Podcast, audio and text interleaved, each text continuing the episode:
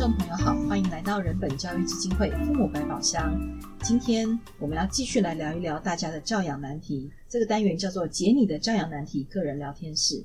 那继续要跟我们聊天的呢，是之前有介绍过生了三个小孩的妈妈，叫 Daisy。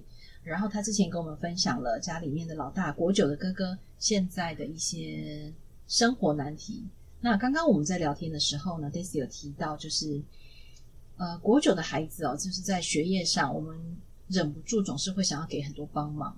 对，我已经不小心破梗了，所以我想要请 Daisy 你聊一聊，就是到底在这个部分呢、啊，根据你的给我们的提问里面，其实你有提到这个部分，但是我还蛮想听听看你自己怎么描述，嗯，这个所谓的资源，嗯嗯，因为我跟我先生以前的那个读书的那个经历里面，我们觉得好像，嗯。好像读书就是这样，但是直到我们老大就是也遇到这个就升学的关卡之后，我们发现，哎，原来在每个人身上是不一样的。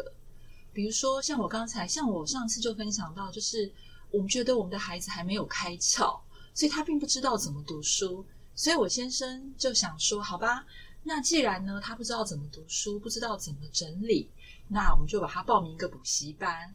然后呢，因为他觉得呢，补习班呢那个整理的功夫很强，然后嗯，儿子如果说跟着大家一起读的话呢，比较有读书的氛围，所以也许呢他的功课会有所长进，所以这个是第一个，就是补习班啊，已经是全科了。然后等一下，等一下，嗯，国九现在还是全科吗？嗯，对啊。哦，好，继续全科。然后接下来呢？呃，我儿子私底下会跟我说，呃，他虽然补习了，可是有些科目，比如说像英文，他还是听不大懂，所以他需要家教。好，那所以呢，应他的要求，我觉得我儿子如果主动跟我说他想要学什么，通常我都不大会拒绝，因为我觉得小孩自己主动要学，哇，难能可贵。所以他也请了英文家教。然后接下来呢，他又说，诶，他有个理化。他有找到不错的理化老师，他想要跟他上理化，所以他也有理化家教。对，那再加上呢，他也之前也有也有一个数学老师，所以变说他全科以外呢，他另外呢又有了两三个家教课这样子。然后前阵子呢，呃，就是大家还记得嘛？前阵子因为 COVID-19 的关系，所以都是网课。然后我看他整天那边就是。这样上网课，然后上的这样七荤八素，然后出来的时候常常跟我讲他头痛，他怎么样？那我心里面就在想，这样好像不对。所以呢，我又跟我先生讨论，我们又另外想出了另外一个策略，就是我跟我先呃，我跟我跟我儿子说，妈妈觉得你这样真的就是太多了，我觉得你没有办法吸收。所以说呢，我现在呢给你选择权，就是说，呃，虽然说妈妈已经。譬如说那个补习班我已经交钱了，但是我还是觉得你可以选择去上你觉得对你有用的、你想上的。那那些其实如果你觉得诶你听不懂或者是你不想上，你就可以不要上。所以我又给了他那个可以选择的空间，更不要说是家教课啊。所以这个是就是目前我对他的一些规划给的东西、给的资源。我问一下哦，就是。呃，你请孩子去调整那个国九的全科，你觉得让他去上，请他自己做选择，对吗？嗯。那他后来是怎么选？没有人知道他怎么选，因为因为他都是网课啊。哦，哎，等一下，所以现在开学了，已经我们现在录音的时候是十月，所以他补习班还是一样网课啊？呃，没有，他之前都还是网课，那他现在就是上个礼拜第一次。哦、呃，就是前两天礼拜六的时候，第一次是就是真正进班上课。那在但是在那个之前网课的时候，我就跟他说：“哎，你觉得对你有用的，你再去开机再去上；那对你没用的，你就可以不要上。”那我的目的是想要让他知道，其实他是可以自己选择、自己安排的。嗯，所以我们还不知道他选择安排的结果如何，对不对？我觉得他还是全部都上。以你对他的认识吗？为什么你会这么说？嗯嗯，因为我想想看，因为我觉得，我觉得，我觉得他可能的策略是，他还是就是说，他可能他即使有选择，他也不会是完全不上，他可能就开着他做他自己的事。嗯，所以呃，所以这个才是我上次分享的。我觉得我并不知道他怎么样看待这件事啊，他有没有自己去意识到，就是说自己是可以有一些觉察，有一些选择的。就是这个是其实我搞不清楚他的状态。嗯，好，我如果。我很好奇，雅萍，就是刚刚 Daisy 讲了这么多，然后你现在眉头深锁是怎么回事？案情很复杂，代志无简单哈。嗯，对，就是其实看起来好像也给了孩子蛮多的选择哈。呃，但终究这个所有的发动是在妈妈身上或者爸爸身上。当然，我我觉得就是爸妈在这边。还做的不错的一件事情是说，有发现也许这件事情对孩子太多或怎么样，所以我们就会提供他另外一个选择的空间。哦，那你现在可以怎样？可以怎样？我觉得有这样心情当然不错，但终究都是我们观察到了，而我们好像比较欠缺了跟孩子核对的这件事情。嗯，所以如果好，哦，我们挑就针对全科的这件事情，好，哦。你要去跟小孩核对，你现在最想要跟他核对什么事情，以及你会怎么跟他说？呃，这件事情还有一个前提，就是说他现在已经开始进班上课了。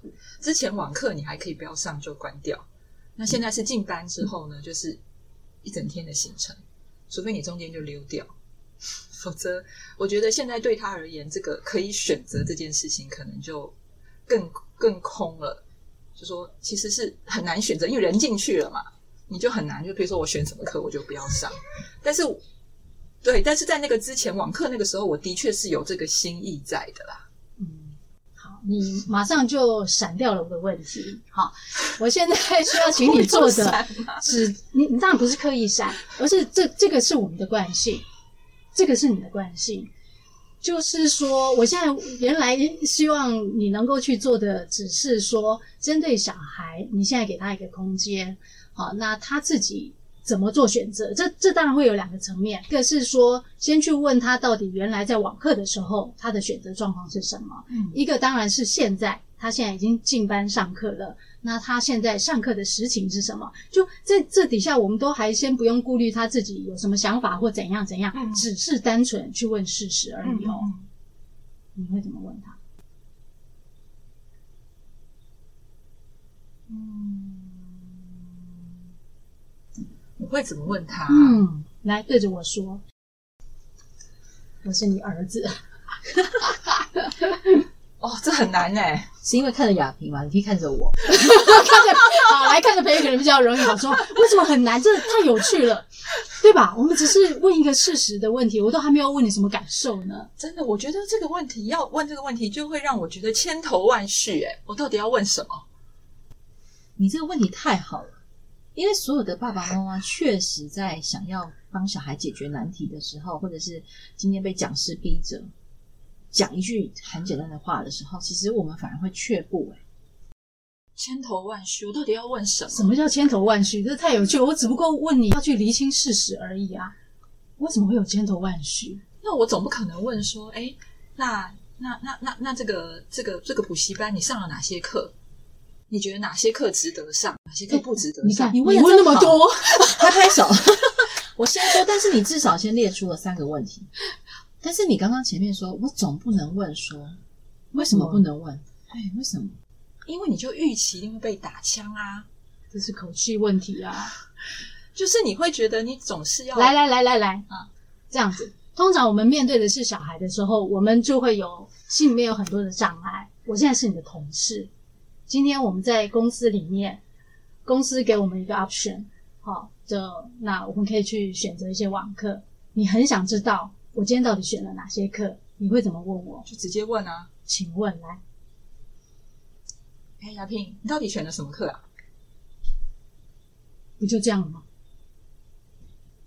？Daisy 现在满脑子想说什么？叫你干单啊？因为你已经预设是同事，就很自自然的。因为我知道你不会打枪我嘛。但你你，如果我们今天是一个还不错的口气，哎，儿子啊，那个不晓得你现在那个网课，你到底选了哪几堂？你你你预期，如果今天我们是这样问的话，他会打枪你哦。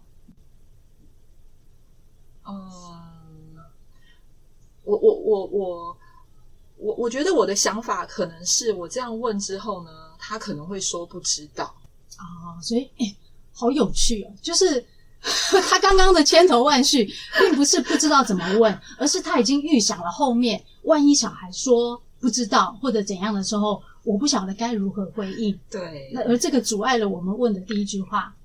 好，这个老实说，就我们会发现，Daisy 在面对孩子的时候，这是你的惯性，这是你的 pattern。所以你要问，你要开口的第一句话会这么难，就是因为你后面预想了后面的十步。但是这是一个好的习惯，一个好的习惯，意思是说，在这个中间，是我们练习丢第一句出来，然后我们。猜想小孩会说不知道的时候，我们要练的是第二句啊。当小孩说不知道的时候，我们要怎么回应，而不是永远说不出口那第一句话。嗯，这样，所以我们要演练的是这件事情，而不是说希望我们说出的第一句话能够照顾所有人的心情，能够堵住他所有的嘴，能够让他没有机会反驳我、呛我。事情永远不会是这样。嗯，是。对，因为除了预设不知道之外，我我就是会担心，我丢出一句话，后面又引来十句抱怨，所以就是这个事情又变得更复杂。嗯，对，所以我觉得我猜我已经有一些预设在里面了。对，嗯，好，来问我，你是你现在是谁？儿子。我们让 Daisy 转换一下，三秒钟。哎，所以你现在都上哪些课啊？啊，不知道了。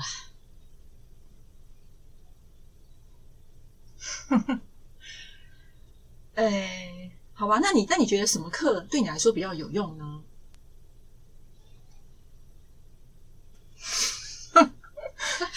第二题对小孩来讲有这我该怎么讲啊？就我原来只是希望知道他上了什么课，但一旦我们问说你觉得哪些课有用的时候，那个谈话的性质已经变了。哎，我在帮助他思考，那立马好啊。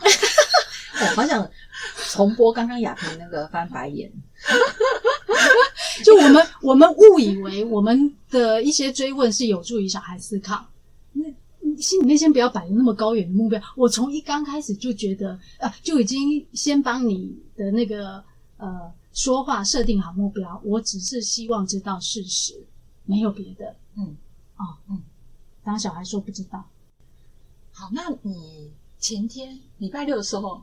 就那时候，你到底上了哪些？哇！现在变成侦那个私家侦探，我就很针对性啊！就那一天，日期都已经就是这一天。为什么？为什么？因为呢，就是我我觉得这个就是把抽象的东西拉回现实嘛。所以前几天，如果你还有印象的话，你到底实际上上了什么课？然后接下来再问，哎，你的选择后是什么？好认真哦。要是我，我就会我就会接说，哎，我刚我刚心里没有想到一个，啊，哦，所以其实这个时候要运用我们那个嗯一种，你不能说猜想嘛，就是猜他说这句话底下的心情是什么。当小孩讲说不知道，我们其实可以试试着猜出他说不知道心底下的心情是什么。那我们可以明显的猜出他其实不想讲。不想讲，对呀、啊，或者是不想想吧。亲爱的，这没什么好想。不过就十堂课，他选了三堂课，这这这到底跟思考有什么关系？他只是他没有不想想，他比较多的是我现在不想讲。这有什么好不想讲的？就不想啊，就就就是针对你，我就不想讲，不行哟。我觉得我跟亚萍今天的快要变成叛逆青少年了。可是哈，我一定要帮 Daisy 说一下话，因为我好歹也是两个小孩的妈妈，我这时候一定要接地气，是不是？是，就是你就讲一下，又不会少你一块肉。我也没有叫你做别的事情啊，我有叫你做家事吗？我是叫你讲而已啊。而且我好生好气的，我都还没有骂你呢，我都还没有跟你核对昨天的分数诶，我都还没有跟你说补习班老师 send 什么讯息来，你就讲一下你是会 send 啊。现在我已经被那个两个人 讲讲到贴在那个墙上了。我我就是要说，这个接地气呢是完全是演出，但是我确实要说 Daisy 的心情，嗯。是一般爸妈的心情，只是说，我觉得亚萍在这个我们刚刚快要笑翻的过程当中，我们请亚亚萍帮忙再多说一个问题，我额外查出来，也许 Daisy 比较可以了解到底亚萍要引导我们做什么。嗯、就是说，你刚刚请他核对事实，那到底跟小孩获取事实的意义跟目的到底是什么？有时候没有那么大的目的，其实事实最简单的就呃。之所以从事实入手，其实它是一个我们要开启谈话的一个最简单的，嗯，它最不需要有任何防备心的，嗯，一个方式啊，嗯，对吧？那如那当然，小孩会说不知道，其实我们一定会回头说，也许以往的对话经验不是那么好，他觉得我我少说一句，我就懒得后面还必须要跟你说好多句，哦、嗯，但我猜，如果说呃，我们能够。体谅小孩的心情，哦，我猜你现在还不是很想讲，那那不然就这样就好，就没有退场机制啊，不要自讨没趣啊，就不用把两个人硬要僵在那里。嗯，但是我们能够适时的脱身，这件事情对于双方都有很重大的意义。嗯，嗯，对于小孩来讲，哇。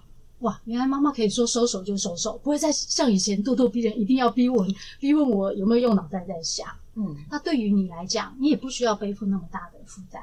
嗯，因为你刚刚一直讲，你必须一直担负解决问题的人，或者成为一个呃息事宁人的人。我觉得这这这四个字其实后面有非常多我们可以追问的。哦，为什么是你觉得自己是担任一个息事宁人的角色？嗯嗯，所以。有时候我觉得爸妈真的是会把事情想得太复杂，而没有想到就适时的撤退或简单的一句话，反而关系不会那么复杂了。嗯，Daisy 现在的表情就是还在消化刚刚那个东西。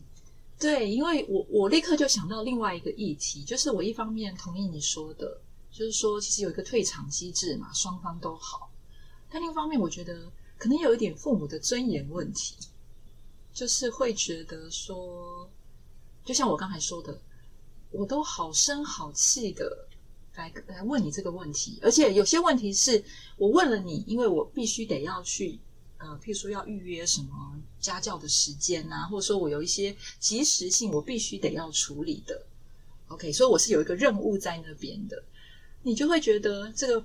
这个妈妈有时候有点委屈，就我当你秘书，我我要帮你解决这个东西，帮你那个，然后可是还要等到你先生，你知道，嗯，有心情的时候再讲。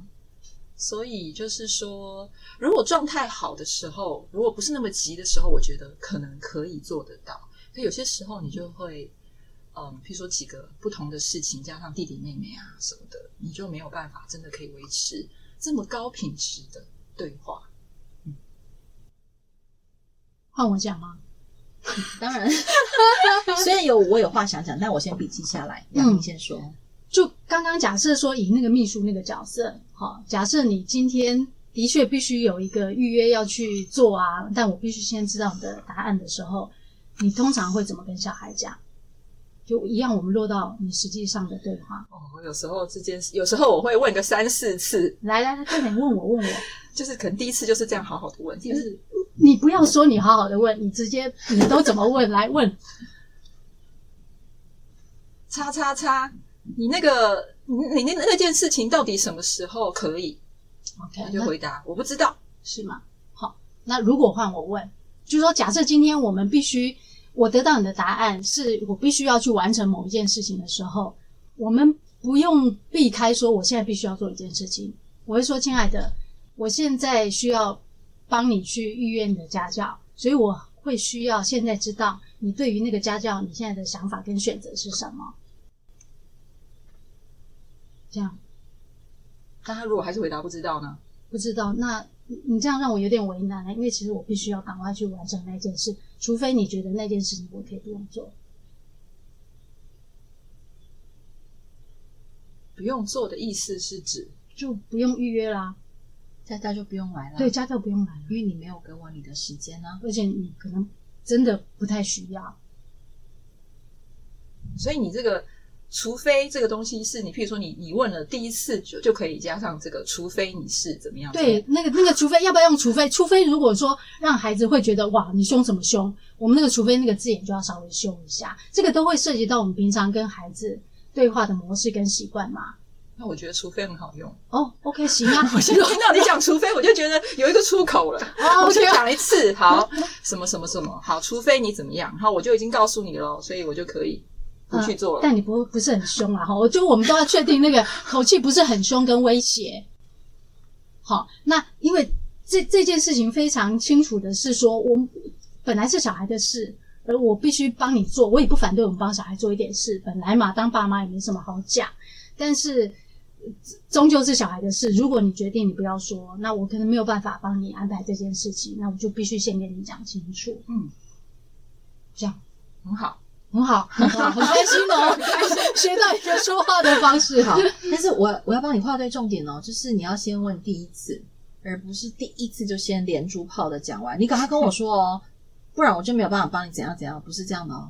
好，再确定一次可以吗？所以你要不要再练习一遍？然后我们就要先暂停结束这段录音。我怕你太开心，然后要做重点。好，这位先生。你你什么时候可以上那个家教课？那个礼拜五有没有空？啊，现在还不知道啦。哎，我需要你给我答案哦，因为这样子我们才可以把老师的时间先预约下来。Perfect，太好了，给你掌声鼓励。我还没讲到除非耶。哎，你看，不用除非是不是？我最想讲的就是除非。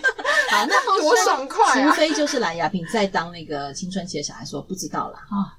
哎呀，不知道啊，那要约是你自己的事情。糟糕，就很想杀人。我们要让你把除非讲出来。嗯，好吧，除非对你来说，现在这个预约家教并不是一件很重要的事情。如果是这样子的话，那妈妈就先不处理喽。太好了，太好了，这除非用的多好啊！对，有没有渐进式的用？也就是说，其实它虽然听起来会让爸妈觉得痛快。但是其实是我们是谨慎选择使用，而且我们是循序渐进。那小孩会不会之后又在闹？譬如说你真的 cancel 之后又在闹，说啊你怎么怎么怎么怎么没有给我什么什么什么？你心里面就 先骂个脏话。其实这件事情很有趣。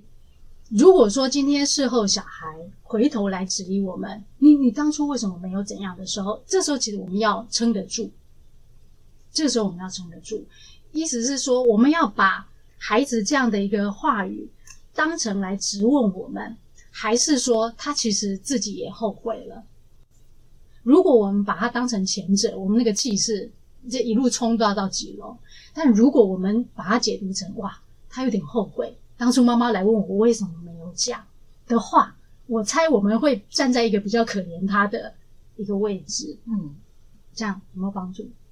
嗯，在体会当中，OK，试着体会，因为这个体会很重要。因为试着不落井下石，对，太好了，太好了，这这这四个字太重要了，这很容易就会跟着就下去。那时候当初我怎么样怎么样，是你怎么样怎么样怎么样，你好会哦，真的厉害啊！拍拍手，厉害，就是不要落井下石。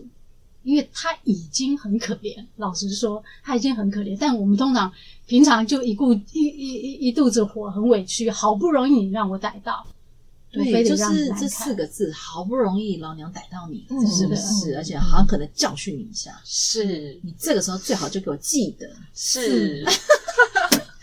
今天我们三个人都有点不太正常，在帮我录音的配音一定想说怎么回事呢？好了，但是我觉得今天这样的对话非常棒的，就是他让 Daisy 看见了，说其实我们还是照顾了自己的情绪跟委屈，嗯，那但是我们也让孩子知道，呃，我们在互动当中确实有一些是需要彼此照顾的，嗯然后而且是为了你的课业。